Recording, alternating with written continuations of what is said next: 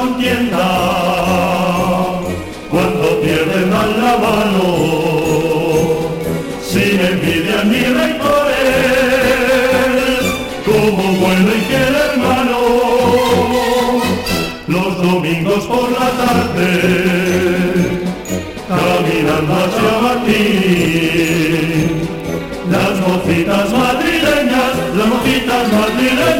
Alegre el cielo y sueña porque juega su Madrid.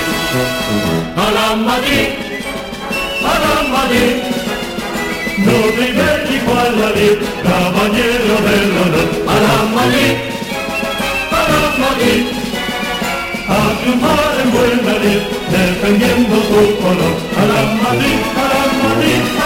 la Madrid, سلام عرض می‌کنم خدمت همه شنوندگان عزیز پادکست برناوکست خوشحالیم که با اپیزود جدیدمون در خدمتتون هستیم. دیگه شماره ها هم نمیگیم که بیشتر از این بحث و طولانی تر نکنیم و وارد حاشیه هم نشیم. این هفته دو تا بازی داشتیم. بازی اول هفته که خیلی مهم بود. بارسلونا رقیب سنتی اه، ال کلاسیکو رو بردیم و بازی دوم که اوساسونا بود که نه به دلیلی نتونستیم پیروز بشیم. برای اینکه سریعتر وارد بحث بشین از بچه ها می‌خوام که اگر سلام علیکی دارن انجام بدن که بحث این هفته رو شروع کنیم. عرض سلام دارم خدمت شنونده عزیزمون و امیدوارم که یه اپیزود خوب رو براشون آماده کنیم.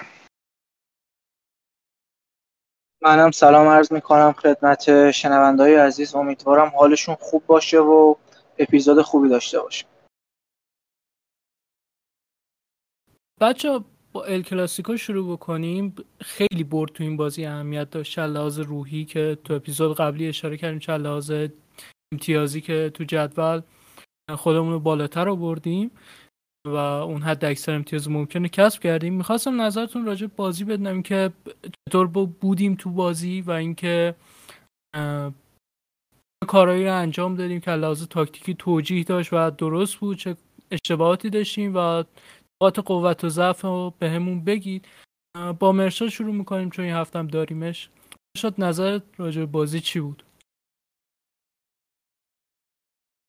خب در مورد بازیمون جلوی بارسا حالا قبل از اینکه به ترکیب تیم برسیم اگه کلی بخوام راجع به بازی صحبت بکنم یه خورده من غافلگیر شدم. حس می‌کردم خیلی از بالاتر بازی بکنیم. یه بازی با پرس شدید و تعداد بازیکنهای زیاد توی محوطه حریف. ولی حالا بازی که ما از رئال دیدیم این بود که سعی کردیم اوایل بازی بازی آروم شروع بکنیم و ضد حمله های بدی نخوریم و مخصوصا به خاطر حضور فاتی و دپای توی خط حمله حریف خواستیم بازی رو یه خورده آرومتر شروع کنیم و زیاد فاصله بین خط دفاع و هافکمون وجود نداشت. همینطور خط حمله و خط هافکمون. یعنی فاصله خطوطمون زیاد نبود که مثلا بازیکن‌ها جا بمونن. اتفاقاتی که توی بازی قبلی زیاد دیده بودیم. خب حالا به ترکیب که برسیم گلرمون مثل همیشه کورتوا بود. دوتا مدافع وسطمون که حالا ما همون اول فصلم راجبش زیاد صحبت کردیم و گفتیم که اینا بالاخره باید کنار همدیگه به یه اشتراکاتی برسن یه خورده با همدیگه هماهنگ بشن. و مشخص بود که بالاخره این ترکیب آلابا و ادر اون دوتا مدافع فیکس ما توی این فصل میشه. مندی که یه مصومیت خیلی طولانی مدتی داشت که حالا یه مدتش افتاد توی تابستون. شاید به خاطر این زیاد متوجه این طولانی بودن مدت مصومیت مندی نشدیم.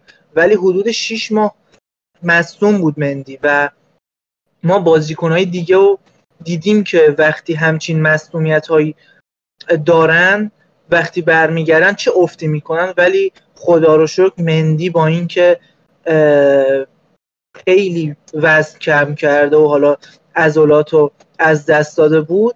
با این حال بازم عملکرد خیلی خوبی داشته. یعنی هم توی بخش دفاعی هم توی بازی سازی واسه تیم تحت پرس حریف واقعا من ازش راضی بودم و واقعا خوب برگشته. دفاع راستمون تو این بازی واسکس بود. حالا بچه اگه نظری راجع به خط دفاعمون تو این بازی دارن بگن که به ادامه بحث برسیم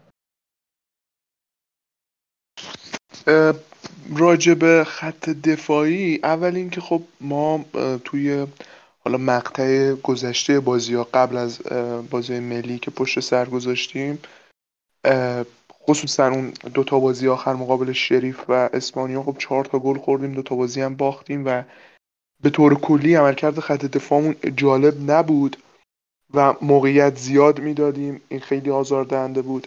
اما خب بعد از اینکه حالا تیم از استراحت بازی ملی برگشت از سه بازی که حالا پشت سر گذاشتیم دو تا رو کلینشیت کردیم. اون بازی با بارسلونا هم دقیقه 96 7 بود که گل خوردیم و عملکرد دفاعمون به وضوح بهتر شده و مشخصه هم زوج ادر و آلابا به یک ثبات خوبی رسیدن و هم اضافه شدن مندی کمک زیادی به خط دفاعمون کرده که کمتر موقعیت بدیم و خب به طبع اون کمتر گل بخوریم. به نظر من که مشکل خط دفاع در آستانه حل شدنه. ولی خب مشکلی که ما خط دفاعمون داره و الان شاید به چشم نیاد اینه که ما عمق اسکوادمون تو همه زمینه ها کمه و این قطعا تو خط دفاع هم به چشم میاد و این بازیکن اگه یه دونشون نباشن یعنی حالا کارواخال یا واسکس هر دوشون تقریبا کیفیت خوبی دارن ولی مثلا ادر اگه مصوم بشه و زوج ناچو آلاوا رو ببینیم دوباره ناهماهنگی پیش میاد.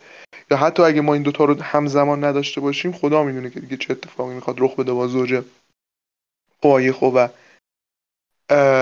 ناچو. تو سمت چپ هم مندی که اگه خب نباشه دیدیم گوتیرز عملکرد خوبی داشت. ولی خب به هر حال مارسلو هم شرطش اصلا در تیم خوب نیست و وضعیت جالبی نداره. نکته بعدی این که ما خب تو بخوایم راجع به خود ال کلاسیکو صحبت کنیم واسکز موقعی زدن گل وینگر راست تیم بود. یعنی اون زمانی بود که کارواخال به بازی اومده بود به جای والورده. ولی بخوایم کلی نگاه کنیم ما دو گلمون رو دو تا مدافع تیم زدن و بیشترش برمیگرده به اون سیستم مد نظر کارلو آنجلوتی که جا داره راجبش صحبت کنیم. یعنی استفاده از ضد حمله تو بازی که مشخص بود بارسلونا میاد مالکیت توپ رو در اختیار بگیره و این کار رو انجام داد بارسلونا. یعنی خوب توپ رو در اختیار داشت. ولی برنامه و هدفی پشت این مالکیت توپ نبود و عملا هیچ موقعیتی رو نمی‌تونستن ایجاد کنن. این تو نیمه دوم خیلی به چشم اومد که بارسا هیچ کاری رو نمی‌تونست انجام بده. تاچ های اضافی پاس های اضافی توی خط هافبکشون مخصوصا از وقتی که کوتینیو به بازی اومد باعث شده بود که خیلی راحت خیلی راحت خط هافبک رئال و خصوصا کاسمیرو بخونه دست خط هافبک بارسلونا رو و عملا ما نیمه دوم رو مدیریت کردیم. هرچند که تو نیمه دوم هم موقعیت داشتیم و می‌تونستیم به گل برسیم. اما سیستمی که آنجلوتی انتخاب کرده بود برای این بازی از نظر من مثبت بود. یعنی اینکه خیلی شتاب زده عمل نکنیم تو جریان بازی که بخوایم یه بازی ببینیم که یه شرایط پینگ پونگی تو بازی ایجاد بشه و تهش خودمون ضرر کنیم. نه خیلی با آرامش تیم بازی کرد و در نهایت برای چهارمین بار تونستیم که کلاسیکو رو ببریم. حقیقتش اول می‌خوام از این شروع کنم که اصلا انتظار نداشتم بارسلونا بخواد اینجوری بازی بکنه چرا که اصلا بارسلونایی که ما توی هفته گذشته می‌دیدیم خیلی شکننده تر از این بود. یعنی احساس می‌کنم یک مقدار قضاوت من قبل از بازی خیلی سطحی بوده. چرا که فکر می‌کردم ما این بازی رو راحت مثلا می‌تونیم چهار تا گل بزنیم یا پنج تا گل ولی خب همونطور که امیر اشاره کرد بارسلونا برای اینکه کمتر ضد حمله بخوره و اینکه کمتر موقعیت بده مالکیت توپ بیشتری داشت. ولی خب همونطوری که در ادامه اشاره کرد هدف از مالکیت توپ نبود که پلنی داشته باشن برای حمله کردن. صرفا وینگ بک هاشون رو میفرستن تا بالاترین حد ممکن نفوذ بکنن. یعنی دست و آلبا و اقدام به ارسال پاسای کاتبک و پلن دیگه شما نمی‌دیدیم و همین باعث شده بود که موقعیت های نصف نیمه درست بکنن و که مالکیت توپ بیشتر داشته باشن و کمتر خواه موقعیت بدن به تیم حریف. هرچند که ما باز خوب موقعیت ایجاد کردیم که اگر یکم دقت می‌کردیم شاید همون تعداد گل رو هم می‌زدیم. نکته اول در مورد این در مورد بازی تیم هم به نظرم تیم خیلی خوب بازی کرد. غیر از یک تصمیم من همه تصمیمات بازی رو هم منطقی می‌دونم هم درست همین که کاملا جواب داد تو بازی. تنها تصمیم منفی یا اشتباهی که می‌تونم بگم وجود داشت که تو نیمه دوم درست شد این بود که ما وقتی می‌خواستیم خط هافک بارسلونا رو پرس بکنیم کاسمیرو رو با دیونگ امار کرده بودیم. آوی اگر اون سمت بازی می‌کرد خب مدریش معمور مهار بوسکتس بود یعنی قرار بود مسیر پاسای بوسکتس رو ببنده و نظر دید کافی نسبت به زمین داشته باشه. خب ما فقط کروس رو داشتیم تو زون 11 که خب این خیلی بد بود برای بازیکنی که مثل کروس. ما می‌دونیم کروس تو زمین دفاعی ناتوان نیست ولی خب مقدار کمی می‌تونه بار دفاعی تیم رو به عهده بگیره و تو سالهایی هم که توی اوج بودیم بیشتر بار دفاعی تیم رو کاسمیرو بود بعد مدریچ بعد کروس. و خب من فکر می‌کنم اگر جا مدریچ با کروس عوض میشه یعنی کروس اسیر پاسای بوسکتس رو میبست و مدریچ میومد تو زون 11 فکر می‌کنم به خاطر تحرک بیشتری که مدریچ داره ما حتی اون فضاها رو هم نمی‌دادیم. فکر می‌کنم بقیه بازی ما هر کاری انجام دادیم چه تعویضا چه پلنی که برای ضد عملات داشتیم همه خوب بود. یه نکته مثبتی که من حالا دیدم تو بازی که تیم آنالیز باشگاه خیلی خوب روش دقت داشته و ازش خواستن استفاده بکنن این بود که پاسای 40 متری زیادی از طرف کروس و آلابا ارسال می‌شد.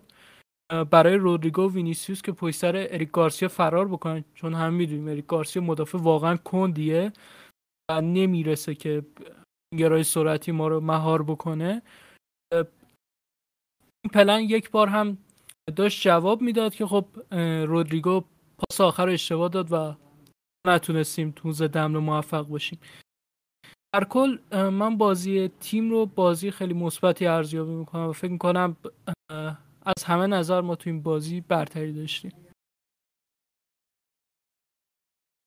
بحث گارسیا شده حالا سینا راجبش صحبت کرد. من یه صحبت کوتاهی می‌خواستم راجب انریکو این تصمیمات اشتباهی که می‌گیره واسه تیم ملی که من واقعا نمی‌دونم یه سری از این تصمیمات دلیلش واقعا فوتبالیه یا نه.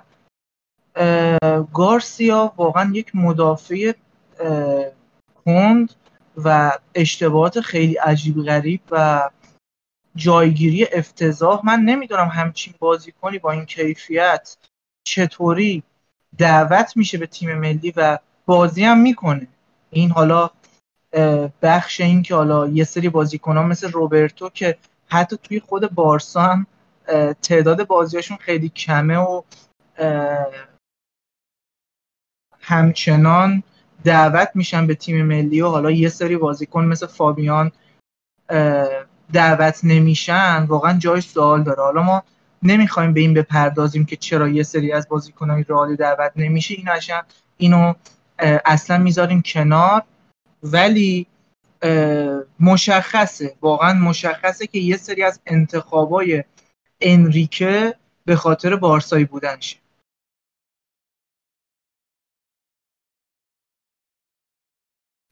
خب حالا از این که بخوایم بگذریم یعنی عملکرد خط دفاع بارسلونا که مشخص بود یعنی کلا خط دفاعشون مشکل داره و حالا آقای کومان هم متاسفانه رفت از این تیم. ولی برای من خیلی عجیب بود که یک اشتباهی که در الکلاسیکو قبلی که تو والده به باز تو دی استفانو برگزار شد و رال دو یک برد رو دوباره تکرار کرده بود. یعنی بازی دادن به اسکار مینگوزا تو سمت راست خط دفاع رو دوباره انجام داده بود. تو اون بازی اگه خاطرتون باشه خب علاوه بر اون دو گلی که زدیم که هر دوش روی فرارای وینیسیوس و حالا این سمت دفاع بود ما به حداقل دو تا یا سه تا گل دیگه نزدیم. یعنی می‌تونستیم با اختلاف خیلی زیادی اون نیمه رو پشت سر بذاریم. و این اشتباه رو دوباره تو این بازی کومان انجام داده بود و از مینگوزا استفاده کرده بود در حالی که وینیسیوس داشت تو سمت چپ بازی می‌کرد و به معنای واقعی کلمه وینیسیوس له کرد این بازیکن رو. و تو نیمه دوم هم مجبور شد که تعویزش کنه و دوباره دست رو که وینگر گذاشته بود حالا مشخص هم نبود wing back بود وینگر بود چی بود دست اون رو برگردون تو دفاع راست و یه مقداری دست تونست که حالا با تجربه اون سرعتی که داره و البته خسته شدن وینیسیوس تو نیمه دوم وینیسیوس رو یه مقداری مهار بکنه ولی باز هم دیدیم که وینی خیلی زیاد حملاتش رو انجام می‌داد و عملا رال روی اون نقطه از زمین میچرخید. یه بحث دیگه ای هم که به وجود میاد ما گل اولی که زدیم روی حاصل یه همکاری خیلی خوب تو سمت چپ زمین بود که سه تا بازیکن خوب و سرعتی تیم ما داره یعنی وینیسیوس مندی و آلابا. این که آلابا داره تو اون سمت از دفاع مرکزی بازی می‌کنه خیلی خوبه و کمک می‌کنه که با مندی هماهنگی خوبی رو داشته باشن. رو گلی هم که زدی مشخص بود که برنامه ریزی شده بود. آلابا خودش توپ رو می‌گیره میده به وینیسیوس و وینیسیوس بلند توپ رو برای رودریگو میفرسته و عملا فضای سمت راست دفاع بارسلونا باز میشه و البته ضربه آخری که آلابا زد واقعا فوقالعاده بود. یعنی کار هر مدافعی نیست اونجور شوتی رو بزنه. گرفتم براش. یعنی یه جورایی بود که رو پاش سوار شد تو با یه گل خیلی قشنگ زد. و به نظر من یه گل آلابا بله. حتی زمانی که توی بایرنم بود شوتای خیلی خوبی می‌زد. یعنی می‌تونیم روی این آپشنش واقعا حساب بکنیم.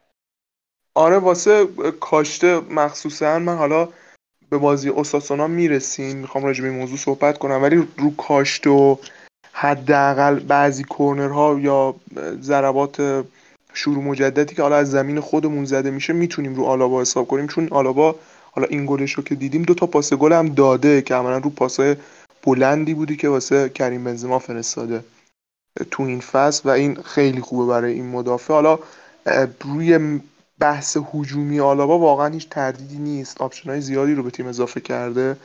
ولی خب تو بحث دفاعی ضعف داره. یعنی نمی‌تونیم بگیم که داوید آلابا یه مدافع فوق العاده است. یعنی از وقتی که به تیم اومده دیگه جای خالی راموس یا واران احساس نمیشه. نه این شکلی نیست. و به نظر من باید آلابا رو در حد خودش قضاوت کرد. اینکه خب تو چه سطحی بوده و الان داره تو چه سطحی بازی می‌کنه و البته اینکه خب فراموش نکنیم آلابا ذاتا یک مدافع میانی نیست. یه مدافع چپه که داره دفاع وسط بازی می‌کنه و این هم تو از بایرن شروع شد. به هر حال من نظرم رو این بازیکن مثبت و امیدوارم که این عملکرد خوبش رو تو بازی بعدی هم ادامه بده. من در مورد آلابا صحبت کردم اپیزود قبلی. حالا یه نکته کوتاه بگم. آلابا تو این بازی دو تا حمله توپ داشته. دو تا حمله توپ با مسافت زیاد که هر دوتا منجر به موقعیت شده. در کل 20 تا حمله توپ داشته که خب برای یه مدافع وسط استاپر طبیعیه. ولی دو حمله توپ با مسافت زیاد داشته که جفتش منجر به موقعیت شده. اولی رو پاس داده به وینیسیوس همون صحنه معروف که ترشگنو بار ریب زد. و دومی هم که پاس دوباره از رودریگو گرفت و خودش ضربه زد گل زد. من در مورد آلابا حرفم اینه که یه سری بازیکن ها هستن کلا. option ایی که به تیمت میدن هم زیادن هم خیلی خوبن. و خب یه سری بازیکنی محسوب میشن که خاصن. الان مثلا رونالدو تو سن 36 37 سالگی هم همچین دسته بازیکنایی قرار می‌گیره. برای بازی انتقالی خیلی خوبه چون هم می‌تونه پشت دفاع حریف فرار بکنه همین که می‌تونه رو هوا خوب باشه. ضربه آخر خیلی خوب می‌زنه. همین که می‌تونه تو محوطه پنالتی بگیره. کلی option داره و خب آلابا هم بازیکنیه که مدافع وسط نیست ولی مدافع چپ هم نیست. الان یه چیزی مابینه اینه. من تو اپیزود قبلی هم گفتم شما وقتی سه دفاع بازی می‌کنی یکی از دفاع وسط هات رو به عنوان اوورلپینگ سنتر بک میفرستی جلو و گاهن حتی از خط هم جلوتر بازی می‌کنه. چرا که اون مدافعت انقدر بازی با پاش خوبه که می‌تونه تهدید گل باشه برات. یعنی هم می‌تونه سانترای خوبی برات بکشه روی این فضا هم می‌تونه شوت بزنه مثل کاری که آلابا کرد. هم می‌تونه پاس کلیدی بده توی اون بده برای اینکه آخرین خط پرس حریف شکسته بشه. خب آلابا همه اینا رو داره. به علاوه خیلی از آپشنها که امیر گفت روی ست پیسا کاملا خوبه. من فکر می‌کنم اگر ما عمق خط دفاعیمون زیاد بود یعنی حداقل یه مدافع با کیفیت دیگه ای داشتیم تو دفاع از آلابا به بهترین شکل استفاده بکنیم. چرا که اصلا تو سمت چپ یه فرلان مندی داریم که وینگ بک دیفند یعنی لحاظ دفاعی لحاظ اینکه بخواد نیمه های زمین بیاد بالا و صرفا اون فضا رو پوشش بده کاملا مطابق انتظار هست و آلبا می‌تونست با راقبال حمله کنه و تو حملات نقش موثر داشته باشه. من واقعا فکر می‌کنم آلابا الان داره از 70 درصد ظرفیتش استفاده میشه. اگر ما با سیستم سه دفاع فصل پیش ادامه می‌دادیم و آلابا اون مدافع اوورلپینگ سنتر بک چپ بود الان ما 100 درصد آلابا رو می‌دیدیم. خب من می‌خواستم به این آمار بازی هم اشاره بکنم. حالا یه سری جا دیدم اشاره می‌شد که بارسا بهتر بازی کرد و موقعیت های بیشتری داشته ولی واقعا اینطوری نبوده. یعنی وقتی به آمار بازی نگاه می‌کنیم مالکیت 52 به 48 به نفع بارسا بوده. بارسا 12 تا شوت زده. رال 10 تا شوت زده ولی شوت های در چارچوب ما بیشتر بوده. ما 5 تا شوت در چارچوب داشتیم و بارسا دو تا شوت. و از لحاظ ایجاد موقعیت خطرناک هم ما سه تا موقعیت خطرناک خلق کردیم و بارسا دوتا و حتی اون سیوایی که داشتیم ما یه دونه save داشتیم و بارسا سه تا save داشته. یعنی شاید ما از لحاظ مالکیتی که توپو بدیم به تیم حریف یه خورده از لحاظ بازی سازی ضعیفتر باشیم ولی از لحاظ موقعیت تیم ما بهتر بوده. و قرار نیست تیمی که بیشتر توپ دستشه که همون از حتی از لحاظ مالکیت هم فاصله آنچنانی نیست. ولی بازم حتی اگه مثلا مالکیت 60 به 40 بود به نفع بارسا دلیل نمی‌شد که اونا بازی بهتری انجام داده باشن. ما واقعا موقعیت همون خطرناکتر بود بازی بهتری هم داشتیم. این از این نکته و مهمترین بازیکن زمین به نظر من تو این بازی واسه رئال وینیسیوس بوده. حالا درسته آلابا گل زد. یه سری بازیکن دیگه هم خیلی خوب بودن تو این بازی. ولی اون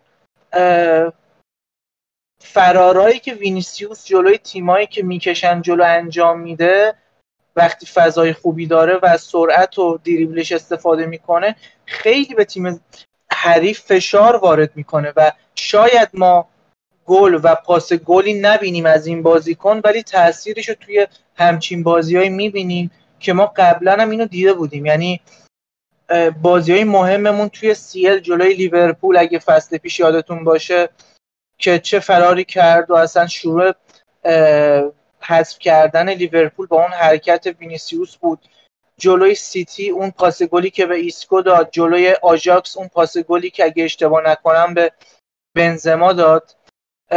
واقعا بازیکنیه که وقتی فضا داشته باشه به تیم خیلی کمک می‌کنه. و حالا ما توی بازی بعدی می‌رسیم به این موضوع که چقدر جلوی تیمای اتوبوسی مشکل داریم. ولی جلوی همچین نوع تیمایی که پرس می‌کنن و فضا میدن بازیکنه مثل وینیسیوس واسه تیم خیلی مهمه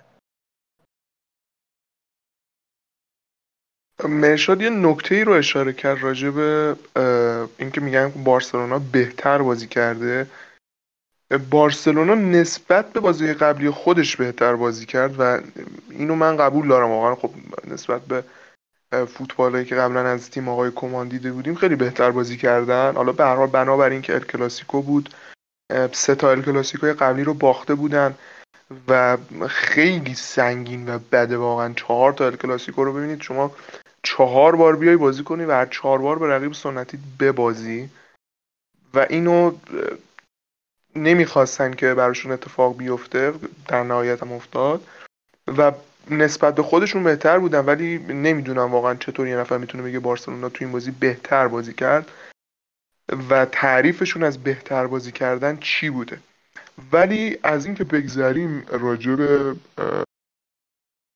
اصلا ببریم سمت نیمه دوم و اینکه یه مقدار راجع به کریم بنزما هم تو این بازی صحبت کنیم خب این بازی بازی بود که داشت زمانی برگزار می‌شد که رأیگیری توپ طلا آخرین ساعتش داشت سپری می‌شد و خب شاید برای بنزما واقعا مهم بوده که تو این بازی خوب باشه و بتونه گل بزنه حداقل ولی واقعیتش کریم بنزما تو این بازی خوب نبود. یه موقعیت خوب نصیب شد که البته مایی که داشتیم از شبکه سه بازی رو می‌دیدیم ندیدیم اون موقعیت رو به صورت زنده و داشتیم گله لیورپول رو می‌دیدیم متاسفانه. ولی یه موقعیت خوب رو داشت تیم کریم بنزما و به نظر من کریم یه مقداری داره رو داره توپ طلای خیلی مانور میده و یه کم فاصله گرفته از اون کیفیت مناسبش. هرچند که یه مسئولیتی هم داشت ولی خب حیف شد. واقعا انتظار داشتیم کریم تو این بازی خیلی خوب بازی کنه هرچند که بد نبود.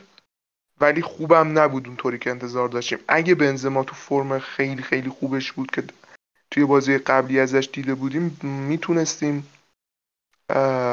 حداقل دو گل بیشتر تو این بازی بزنیم.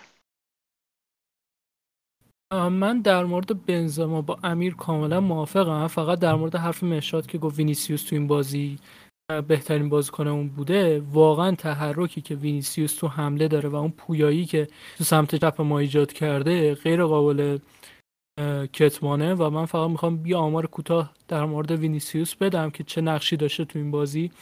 دو progressive pass ثبت کرده وینیسیوس که یکیش pre-assist بوده یعنی پاس منجر به پاس گل یعنی هم پاس که به رودریگو رسید و رودریگو پاس به آلابا رو وینیسیوس داده بود. 15 تا حمله توپ داشته که 8 موفق بوده. 9 تا یک در مقابل یک داشته که 5 تاشو برده و 6 تا هم خطا گرفته که شما اگر بررسی بکنید می‌بینید که خطاهایی که یک بازیکن می‌گیره اینو ثابت می‌کنه که اون بازیکن چقدر می‌تونه تهدید گل خطرناکی برای یک تیم باشه برای تیم حریف و وینیسیوس با خطایی که گرفته تونسته هم برای ما پاشه بگیره یعنی ضربات شروع مجدد برای ما بگیره و همین که تونسته تا حد ممکن خط دفاعی حریف رو آزار بده.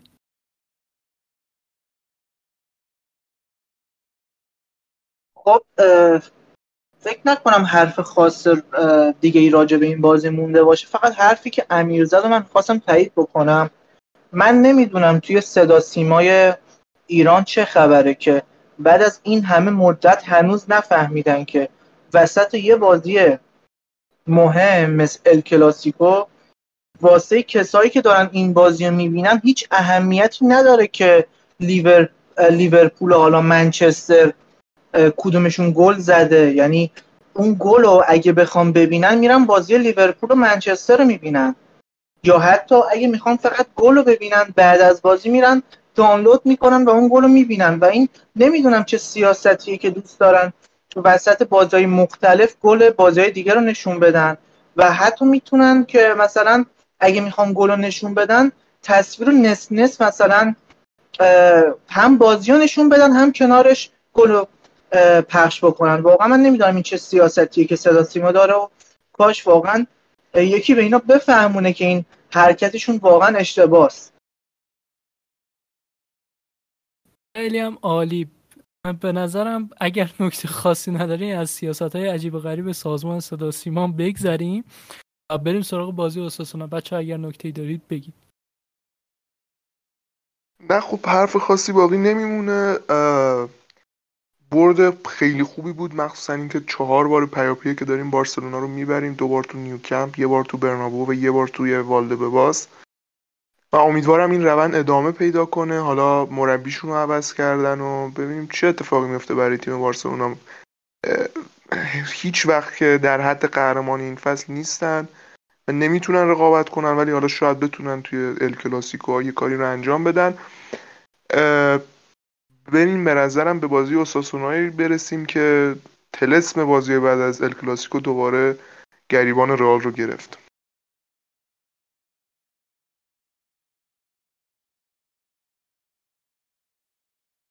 خب در مورد بازی اوساسونا من یه مقدمه بگم و بحث رو ادامه بدیم.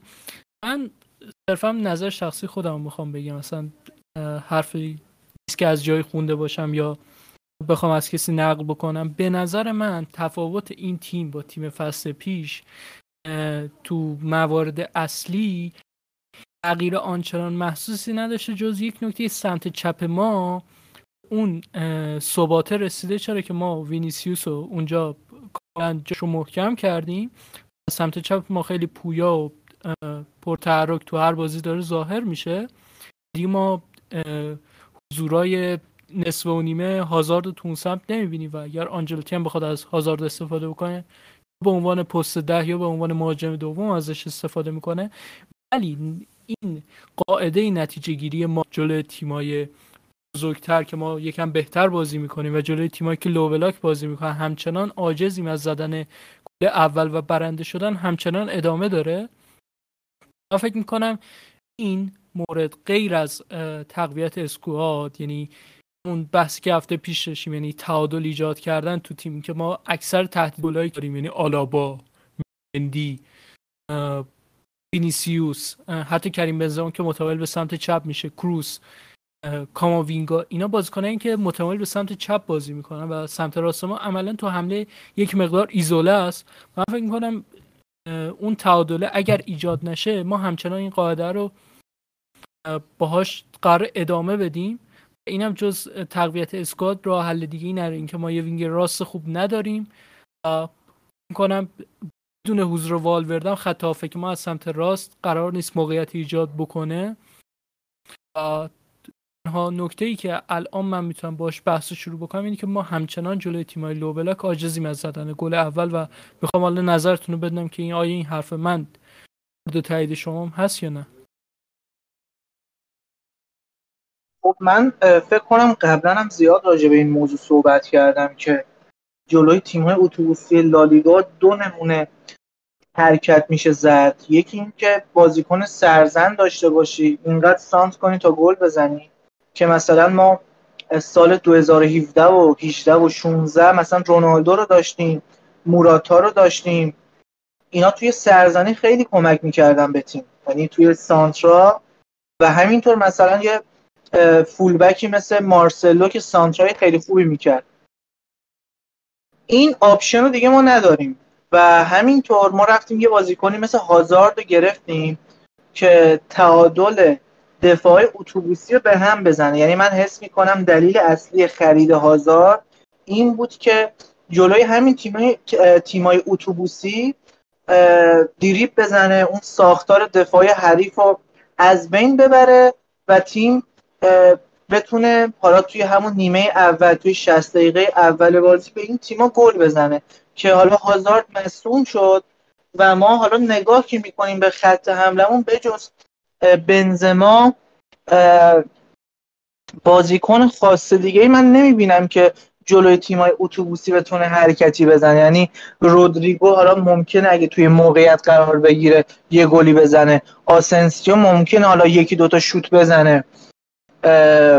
وینیسیوس ممکن حالا دوتا فرار بکنه دوتا پاس بده. ولی هیچ کدوم از این بازیکن ها توی به صورت اگه بخوای مثلا با ثبات بگی جلوی تیمایی که اتوبوسی بازی می‌کنن اون بازیکنی نیستن که بتونن اون حرکتی که ما از بازیکنی مثل هازارد می‌خواستیم و نتونستیم یا مثلا بنزما یه سری بازی ها رو اینطوری واسمون در میاره واقعا نمی‌تونیم همچین حسابی روی این بازیکن ها بکنیم و خط هافک ما هم معمولا تا جایی که می‌تونن حالا کروس با شود زنی با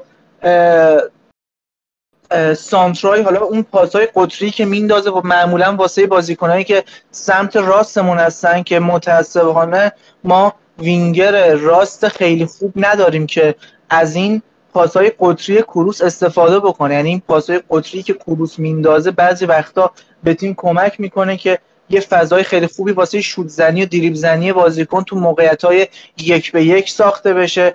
ولی ما همچین وینگر راستی رو نداریم و برمیگردیم به همون تقویت نشدن درست تیم. کارلو داره تلاش خودشو می‌کنه. منم واقعا راضی بودم ازش.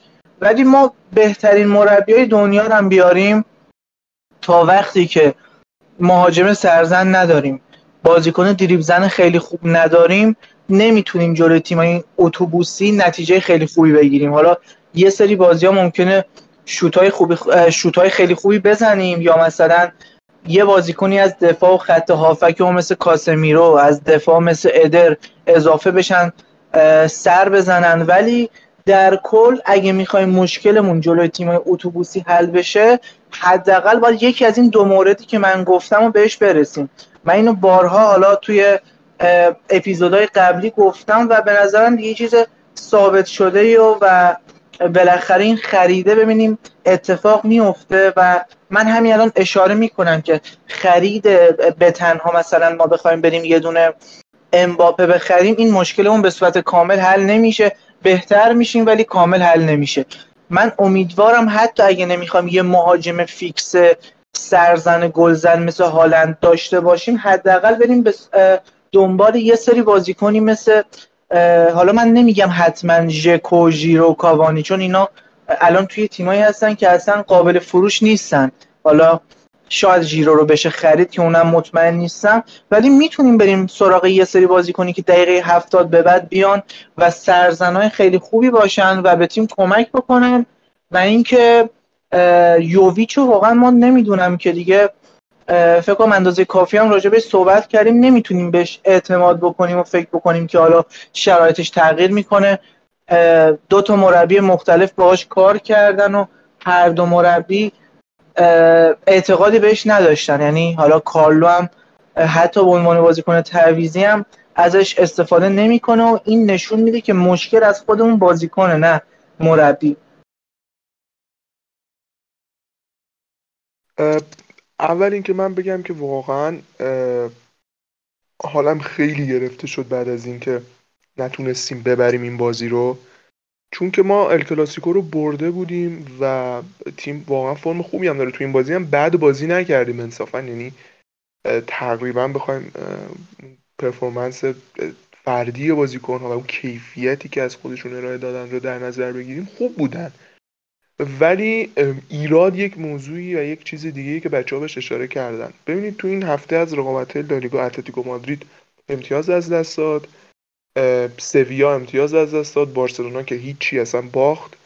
و ما خیلی راحت فرصت داشتیم که در ادامه برد کلاسیکو این بازی هم ببریم و روند خوبمون رو ادامه بدیم. هرچند که الان هم دیر نشده یعنی شرایط جدول لالیگا به یک شکلیه که ما می‌تونیم حتی فردا که بازی داریم با الچه با برد بازی با الچه خودمون رو جدا کنیم از این تیم ها چون که اتلتیکو مادرید با رئال بتیس بازی داره سوسیداد با اتلتیک بیلبائو دربی باسک رو دارن و تیم های دیگه هم همچنین بارسلونا که اصلا مربیش موقت شرایطش مشخص نیست. تا وقتی که لالیگا رو حواس به نظر من اینطوری بگم ما باید خودمون رو جدا کنیم. اگه می‌خوایم قهرمان بشیم. اما تو این بازی چه اتفاقاتی افتاد؟ ببینید ما فصل قبل من در ادامه صحبتهایی که بچه ها کردن اینو می‌خوام بگم. ما فصل قبل با تیم الچه که فردا هم حالا تو همون زمین هم بازی داریم یک یک مساوی کردیم. توی زمین اوساسونا سفر سفر مساوی کردیم بازی رفت. اون بازی که هوا برفی بود اگه خاطرتون باشه. توی بازی مقابل خطافه سفر سفر کردیم بازی برگشت.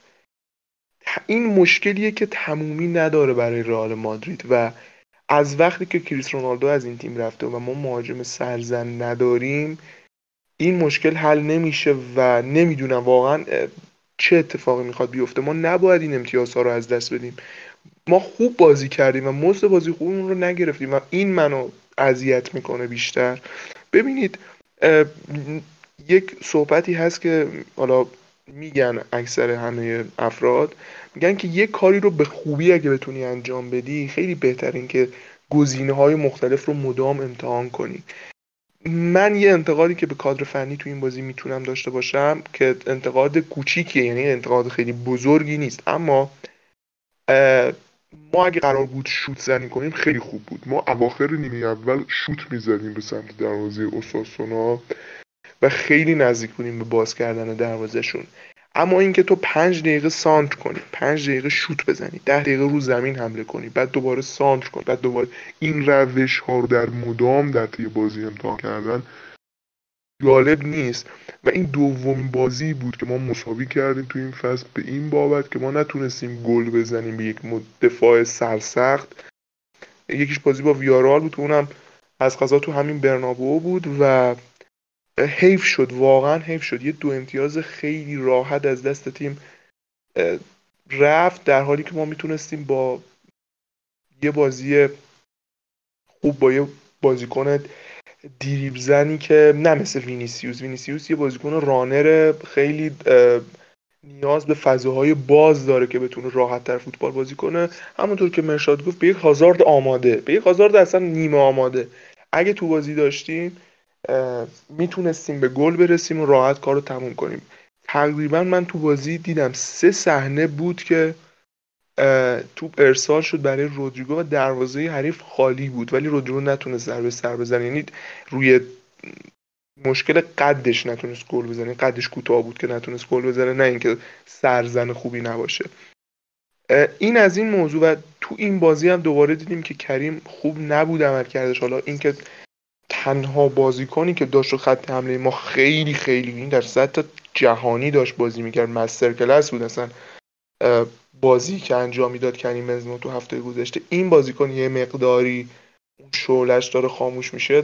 خیلی داره به ضرر ما تمام میشه. حالا الانم خبر اومده که تو تمرین های تیم قبل از بازی با الچه نیست. امیدوارم که مشکلی نداشته باشه برای بازی فردا. ولی واقعا ما به بنزما آماده نیاز داریم.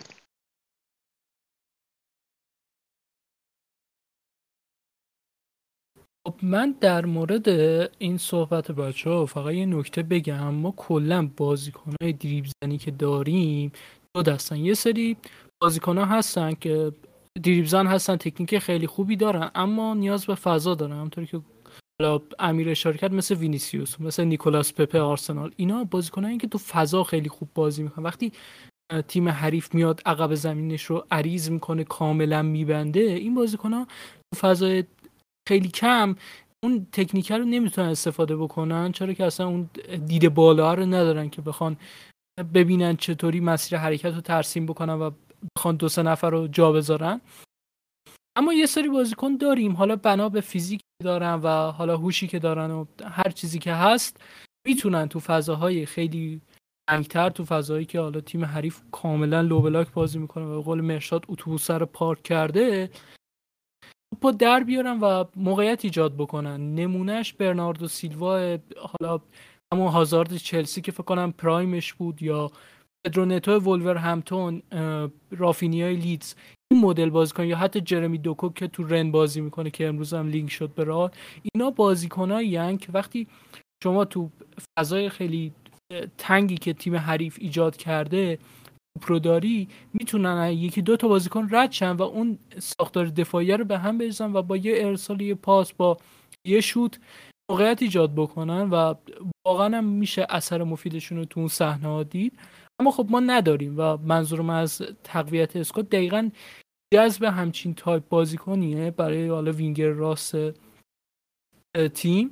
و در مورد مهاجم سرزن من کاملا با مرشاد موافقم. شما وقتی تیم حریف کاملا فضا رو بسته و تو محوطه خودش اجتماع کرده نیاز داری که یک نفر باشه روی هوا تیم حریف رو اذیت بکنه و اجازه بده حداقل اگر نمی‌تونه ضربه سر اول رو بزنه اون ساختار دفاعی رو به هم بریزه. بالاخره روی خروج اشتباه دروازه‌بان یه دفعه توپ اشتباه توپ دست ما می‌رسه و ما می‌تونیم روی توپ برگشتی گل بزنیم.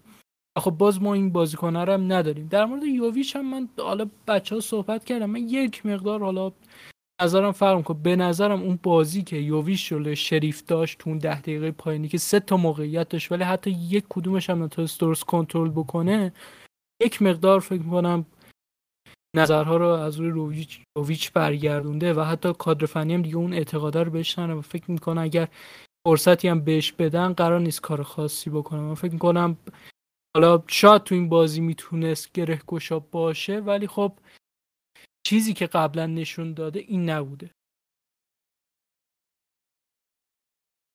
خب تنها نکته ای که واسه من راجع به این بازی میمونه می‌خواستم خود راجع به بنزما صحبت بکنم. امیر توی بخش قبلی صحبت کرد راجع به اینکه کسب توپ طلا و حالا اون صحبت هایی که راجبش میشه تاثیر گذاشته روی بازی کریم. کریم واسه من بازیکنی نیست که توی محوته بمونه جایگیری بکنه و بخواد گل بزنه و مثلا این خصلت خوبش باشه یا مثلا ویژگی خیلی خوبش باشه که توی محوته جایگیری بکنه و گل بزنه. نه. کریمی که حالا توی این دو سال به نظر من توی دوران پرایمش بوده و خیلی به تیم کمک کرده این بوده که بازیکن میومده بیرون محوته مخصوصا جلوی تیمای اتوبوسی. میومده بیرون محوته و همون کارهایی که هازارد می‌کرده حالا من نمیگم به همون قزلت به همون همون حرکاتی که خود هازارد انجام می‌داد. ولی بازیکنیه که می‌تونه هم واسه خودش موقعیت شوتزنی درست بکنه وقتی بیرون محوطه است و توپ دستشه.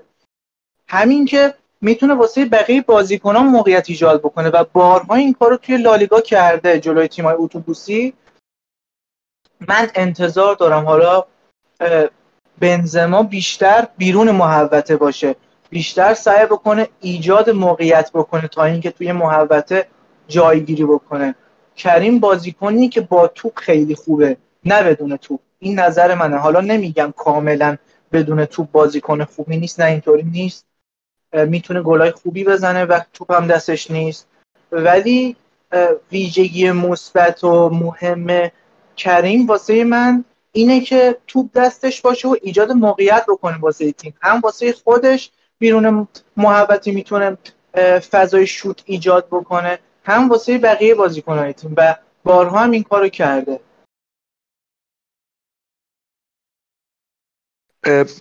کاملا به نظرم من مرشاد موافقم. بنزما یه مقداری اگه برگرده به اون چیزی که قبلا بود یعنی ببین نه اینکه ما یه چیزی که میگیم خارج از محوطه مثل زمانی که با رونالدو بازی می‌کرد. نه مثل همین چند بازی گذشته که انجام می‌داد. به طور مثال من می‌خوام خدمتتون ارز کنم بازی که رئال مقابل شاختار انجام داد.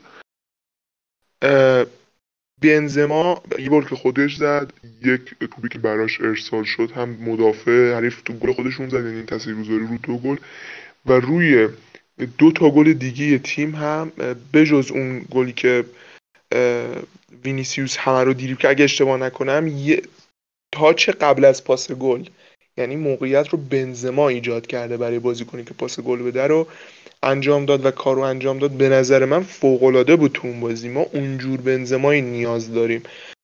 نه بنزمایی که جایگیری کنه حتی تو این بازی جایگیری هم خوب انجام نداد متاسفانه. و اون صحنه که مارسلو توپ رو توی ارز فرستاد ما فقط یه بازیکنی می‌خواستیم مثلا هر کسی باشه. ادر میلیتاو باشه آلاوا باشه کورتوا باشه حتی.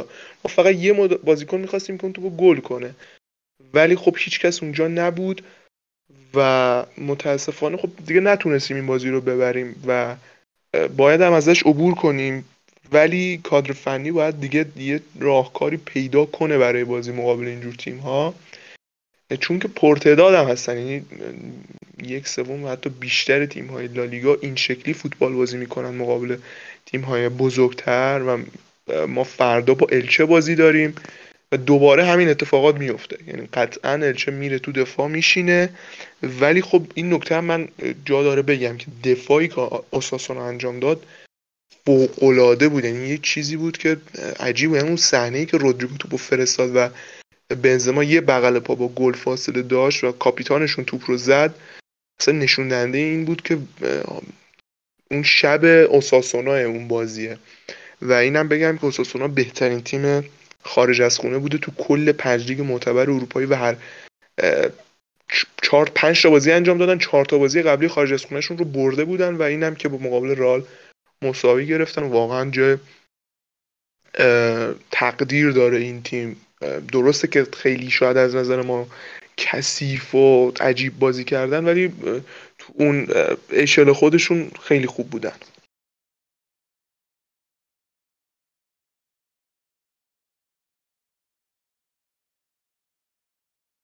خب حالا راجع به اوساسونا که صحبت کردیم یه نکته ای که میمونه به نظرم اینه که داورا دارن کمک می‌کنن به این نوتیما یعنی منظورم تیمای ضعیف نیست یعنی اصلا حرفم راجع به این موضوع نیست.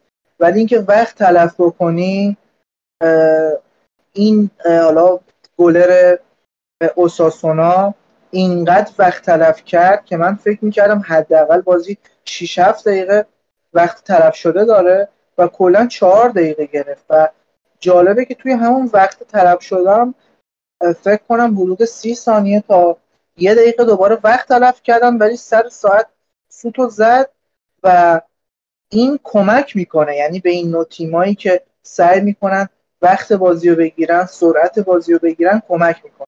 و بازی های بعدی هم سعی می‌کنن همین کار رو بکنن و این جذابیت لیگو یه خورده کم می‌کنه و حالا می‌تونیم یه اپیزودم کامل بیم راجع به سبک تیمای لالیگایی صحبت بکنیم. ولی به صورت مختصر و مفید اگه بخوام بگم این نوع سبک فوتبال که فقط زیر توپ بزنی چون توی لیگای دیگه هم مثلا مثل انگلیس تیما دفاع خوبم می‌کنن که مثلا اتوبوسی دفاع بکنن. حالا توی خود لالیگا هم یه سری تیم‌ها هستن که خیلی خوب ضد حمله می‌زنن. ولی اگه می‌خوان یه خورده لیگ جذابتر بشه باید یه خورده این تفکرات مربی های اسپانیایی به نظر تغییر بکنه و سعی بکنن فوتبال بازی بکنن. حالا نمیگم این بازی که می‌کنن عیب داره یا مثلا کثیفه. نه من احترام می‌ذارم به هر نوع سبکی ولی اون فوتبالی که توی انگلیس داره انجام میشه یکی از دلایلیه که اینقدر سرمایه داره وارد میشه به انگلیس و حتی اگه خود تیمای اسپانیایی می‌خوان رقابتشون با رئال و بارسا و حالا اتلتیکو قوی تر بشه باید سعی بکنن که بهتر بازی بکنن. توی بازی سازی بهتر عمل بکنن نه اینکه فقط زیر توپ بزنن و به فکر ضد حمله باشن. حالا این موضوع کاملا درستیه. ببینید مثلا حالا ما طرفدار رئال مادریدیم بازی رو دیدیم. یعنی مثلا روی علاقه هم روی عشقمون میشینیم بازی رئال رو می‌بینیم. با این تیما ولی خب مثلا یک طرفدار از رفقای خودمون یکی که طرفدار لیورپول یکی که طرفدار یوونتوسه یا حتی مثلا طرفدار تیم های مثل بایر مونیخ و تیم های دیگه هستن چه لذتی داره واقعا بودن بشینن بازی یه تیم لالیگایی مثل اوساسونا رو جلوی رئال ببینن؟ نه قراره که فوتبال شناوری رو ببینن همش توپ دست رئال مادریده.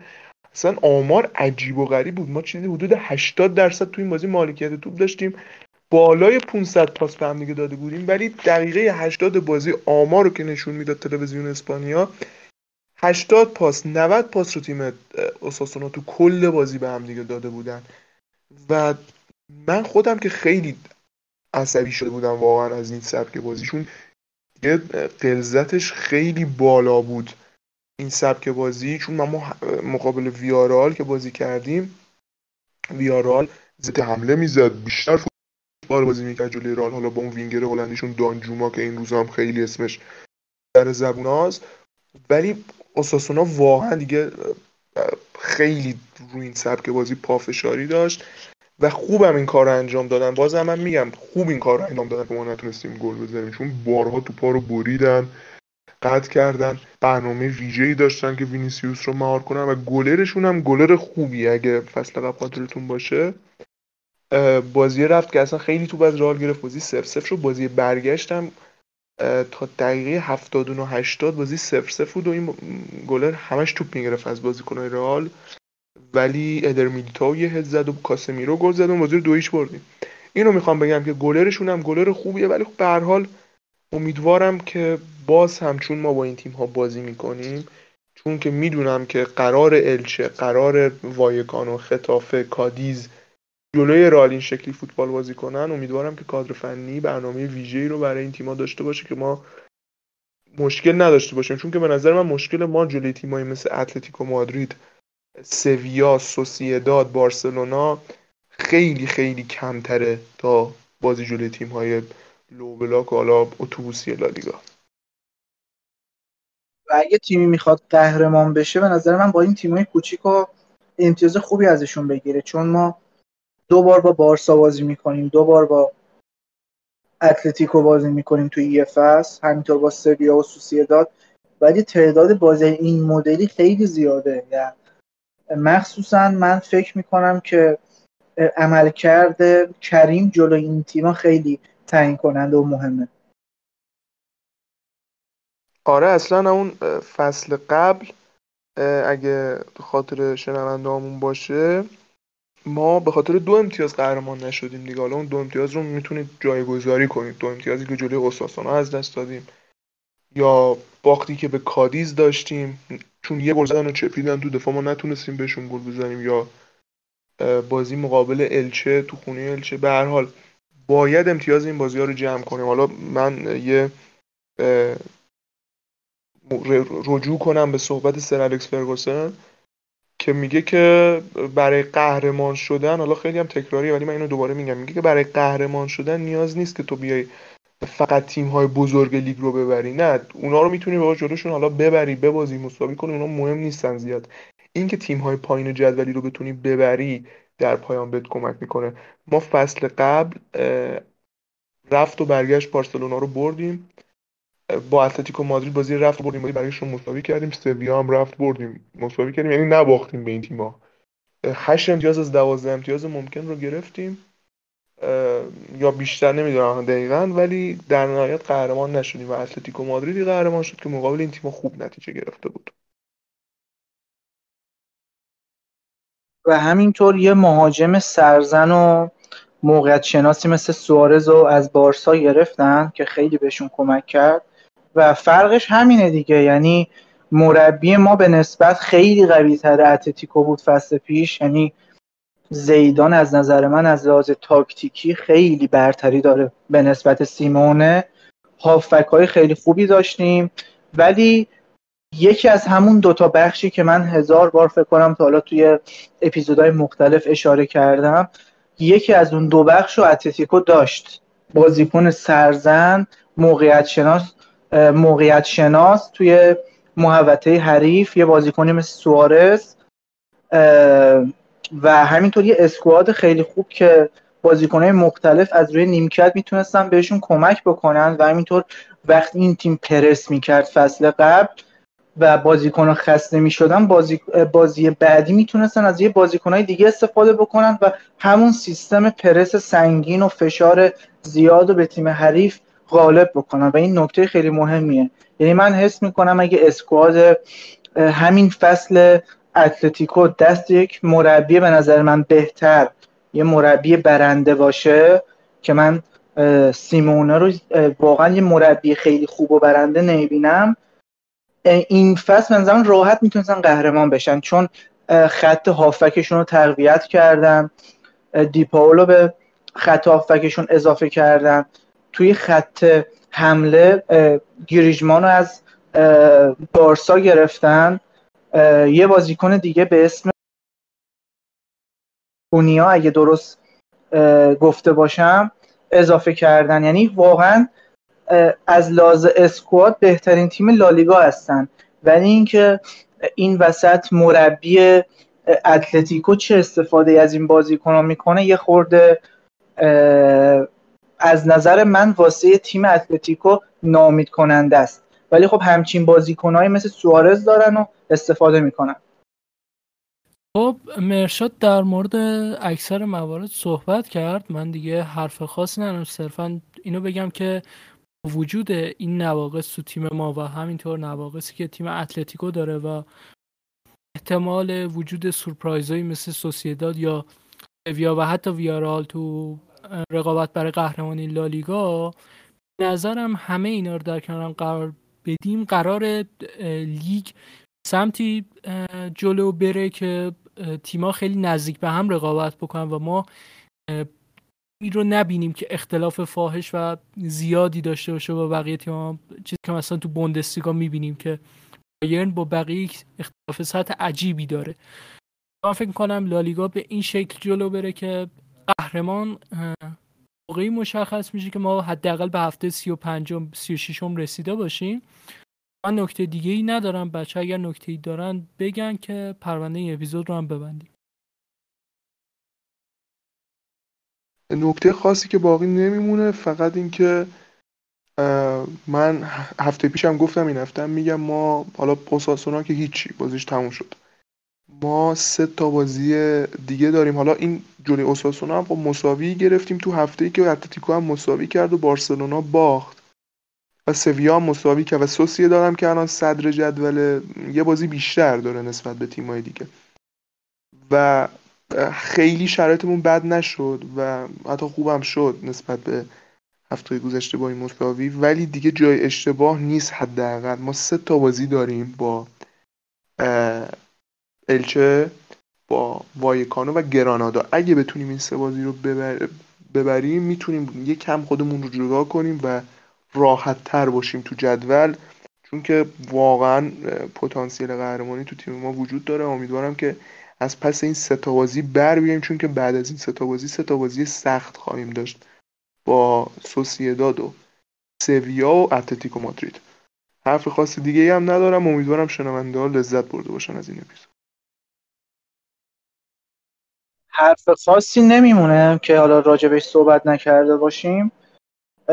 فقط راجب حالا بازی های آینده تیم و جدول و اینا. من حس می‌کنم که اون حریف اصلی ما واسه قهرمانی همون اتلتیکو چون من بارها دیدم تیمایی مثل سوسیداد نیم فصل اول خوب کار می‌کنن ولی به یه جای فصل که می‌رسن متوقف میشه این عمل کردشون حالا به خاطر اسکواد و مسائل مختلف و چیزی که من می‌خوام حالا پیش بینی بکنم اینه که رئال و اتلتیکو دو تا تیم اول لالیگا میشن. حالا یکیشون قهرمان میشه یکیشون دوم میشه و یه پیش بینی دیگه هم که می‌خواستم بکنم اینه که بارسا کار خیلی سختی واسه گرفتن سهمیه داره امسال. حالا من همون اول فصل وقتی راجب نبود مسی بازیکن این همه سال واسه این تیم موقعیت ایجاد می‌کرده صحبت کردم به نظر من این تیمای مثل سوسیداد سویا می‌تونن